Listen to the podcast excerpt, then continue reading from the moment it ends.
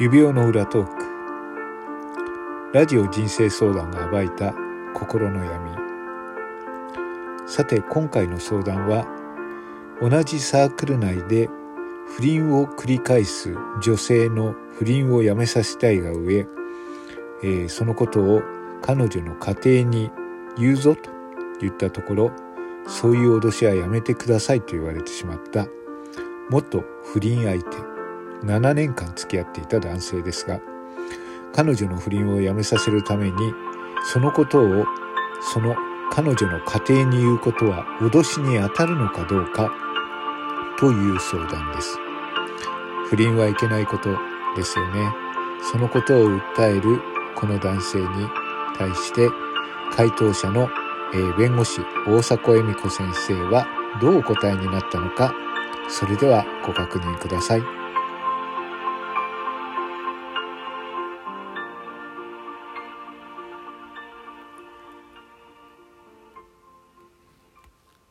まああなたがね今回のことをこれ相手のご主人に亭主に言うぞっていうのはまああの脅迫になる場合もありますしならないという場合もありますしまあなんというかその限界のような事柄だとは思います。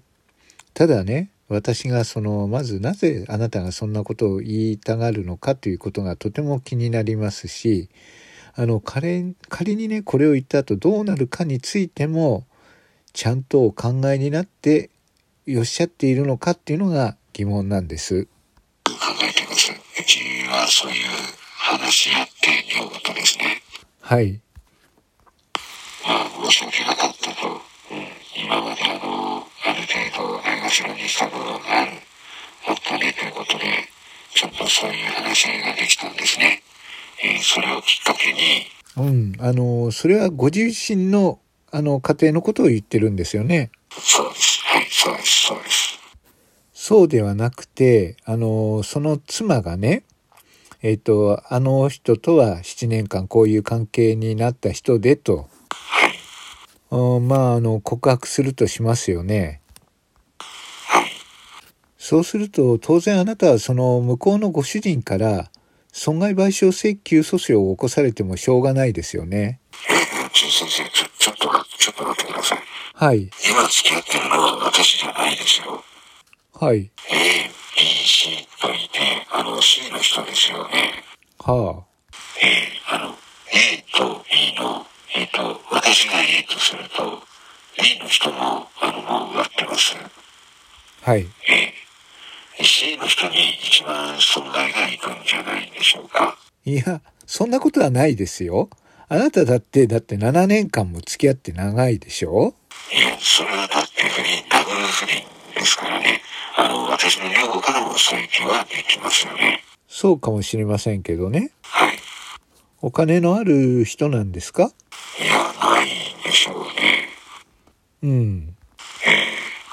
でもあなたはあるでしょはい。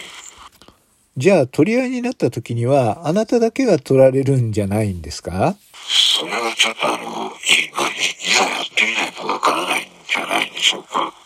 うんまあね結果的にはねまあ不倫をしてればそれはもちろん落ち度があるわけですからいや、あの、先生、先生、はいちょっと、ちょ、ちょっと僕もお聞きしたいんですけど、それはもう、あの、こういうことはもう、やっておいた方がいい、いいですよっていう話ですかえ先生はもう、そういうことはもう、放っておいた方がいいんじゃないですかっていうお話なんでしょうかあのねはい、私が言いたいことはねはい、あなたの考えていることはあまりにもねはい。自分勝手なような気がします。あのそれはねその女性は確かにその世間的にはね、えーまあ後ろ指を刺されるようなあの性質っていうか気質があるんだと思います。それはわかりますよね。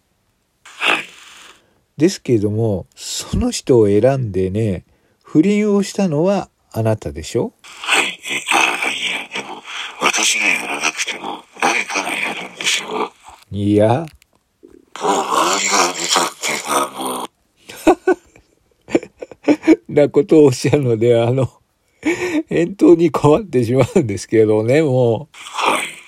あの、あなたの問題としてかん回答するときにね、はい。やっぱりあなたのおっしゃってることは、あまりにも自分勝手なような気がします。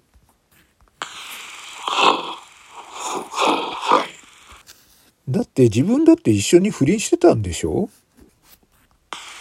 まあ、あの、結果的にはそうですね。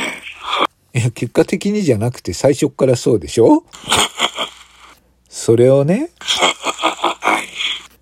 しかもあなたは何かその相手のためを思ってるような言い方をしながらね、はい。まあ相手の何も知らないだろうご主人にね、はい。あの、冷や水をザバッとあぶせたいと言ってるわけですよね。それは、あの、いかんですかね。いや、いかんのかな。ああだからね、要するに、はい。刑事罰がかからなければ何でもやるぞっていうのがあなたのご質問なんでしょあいえいえ、あの、まあ、まあ、極論を言えばそういうことになりますかね。えううーんねすでそういうことを言う考える人は悪い人なんじゃないんでしょうかね。はい。あいや、でも、例えばですよ、泥棒やってる人がいるのに、それをどう咎めるっていうのが普通じゃないんですかまでも昨日まであなたも一緒に泥棒してたんでしょあ、まあ、まあ、私はだから、あの、その泥棒を告白しました。告白したら急にはい。共犯者は売り飛ばしていい人になっちゃったんですかね。確かにですね、あの、三兄弟の人たちとかって言われて、言われてますよね。でしょうね。まあ、三兄弟のね、あの、あの、あの兄弟だったっていうことで、冗談で言われてるんですけどね。はい。えー、でもそういうことも悔しいですし、ええその人は私に、旦那さんと別れたら一緒になってくれますかっていう話もしてきた人なんですよ。でもあなたはじゃあ、はい。その時は女房と別れて一緒になると答えたんですかえー、あの、答えました。あそれ、ああなた、嘘でしょあ、はい。あなたはただ単に、はい。 7年間付き合った女の人が自分を振って、はい。他の男と付き合っていることを妬んでるだけですよ。そのことがわからないんでしょうかなるほど。はい。はい。とってもみっともないと思いませんかいや、私はあの、そのおかげでね、女房でこうやって仲良くなれて、えーよかったなと思ってますけれどもね。